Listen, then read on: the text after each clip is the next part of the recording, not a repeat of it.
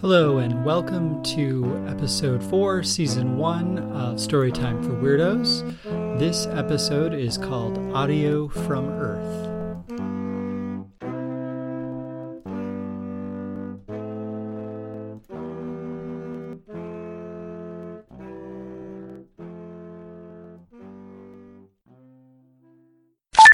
Surviving audio from the transmissions log of Gaia Mission Alpha, presented in chronological order. Greetings from Earth, Serenus. Hope you're doing well. Give my love to the family. We landed yesterday and are setting up the communicator. I got to send the first recording. The weather is hot and dry, a scorching 46 degrees Celsius and less than 2% humidity. Julia says that it will get hotter, so stay tuned for that. Don went on four minutes on how it would be impossible to figure out what happened during a four year mission. I told him that I didn't control the rotation of the planets, and that if he wanted to stay here for another two years and two months, he'd have to take it up with the mission team. Anyway, I still think we'd learn more at one of the polar caps and be more comfortable. It's beastly hot here. Don thinks the cities are going to tell us something, but the Earth settlements are so spread out that. The gravity is killing me, but the air isn't so bad. It's like breathing in a greenhouse. Received word that the satellite isn't supposed to that's supposed to be relaying our transmissions isn't properly sending. We're going to continue to send the transmissions and back them up here. We hope it was great. I mean, really beautiful, but nothing like climbing Gale Crater back home. Anyway, we get to the top and see that the waterfall used to be a dam, but the river had silted up the lake behind it. Don told me that they used the dams for electricity, but the samples of the riverbed indicate that it's been this way for 150 years or more. We lost contact about 100 years ago.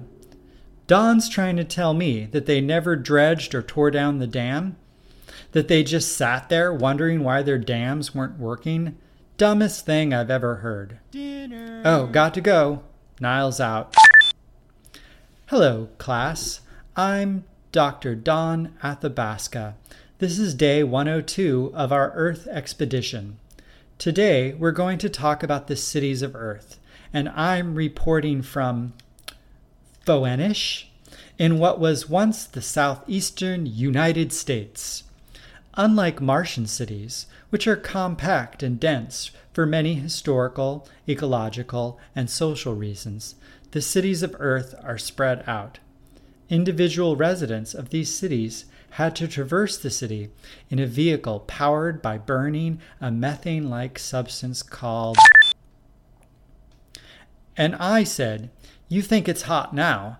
They were having temperatures way hotter than this.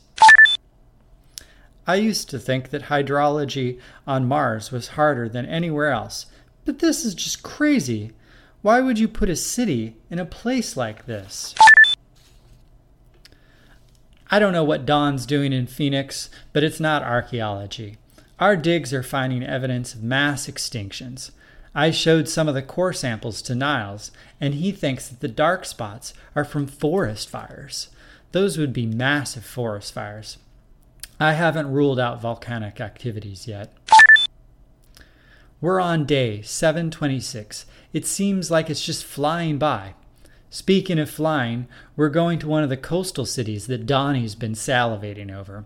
I'll be piloting the dirigible, they don't run like they do back home, but it's still faster than walking. Damn Julia.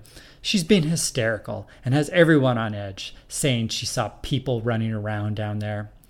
I don't even know why she came with us. She's the wrong kind of archaeologist. What's she even going to do in the former capital of an Earth empire? Listen here. I know microbes. You don't spend 25 years doing archaeology on Mars where it's just microbes and not recognize fossil evidence of bacteria. These people died of an infection, and when I get back to the lab, I'm going to figure out which one. He didn't even hear me, kept on going on about hitting the mother lode. Like a hundred year old computer is going to tell us anything. Weirdest thing The motion detector keeps going off, but when we go to look, there's nothing there. We've seen a few animals, but nothing big. Dr. Glenig claims she saw people on the trip to the coast, but everyone thinks that that's so disappointing to hear that the satellite is still having problems.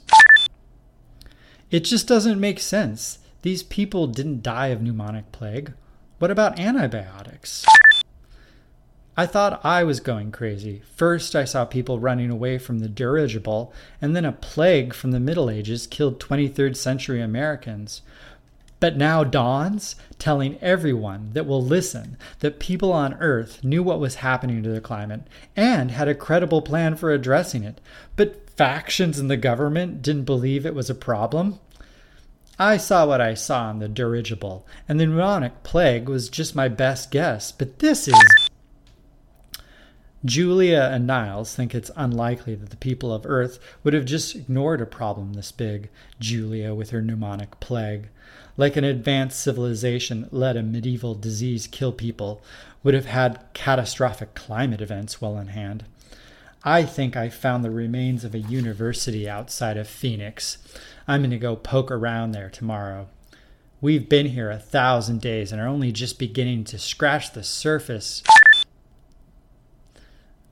The day flying the dirigible back and forth over the ruins of that city looking for Don, poor guy just disappeared.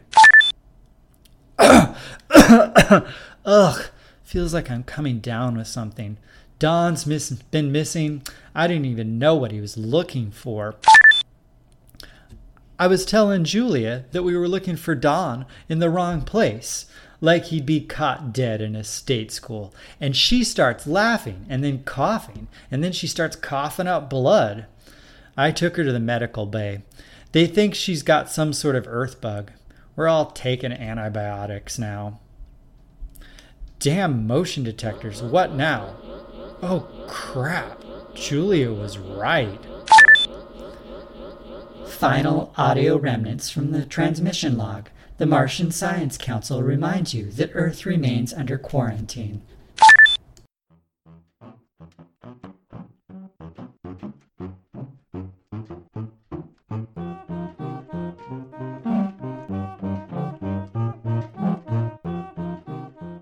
I hope you've enjoyed episode four, season one of Storytime for Weirdos.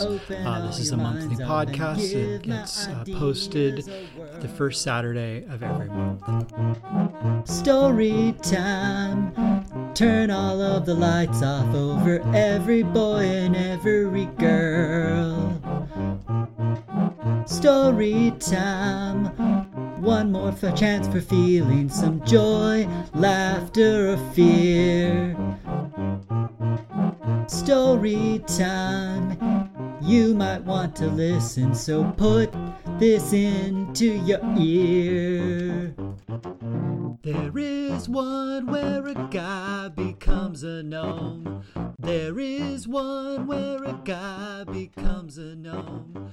There is one where a guy becomes a gnome, becomes a gnome.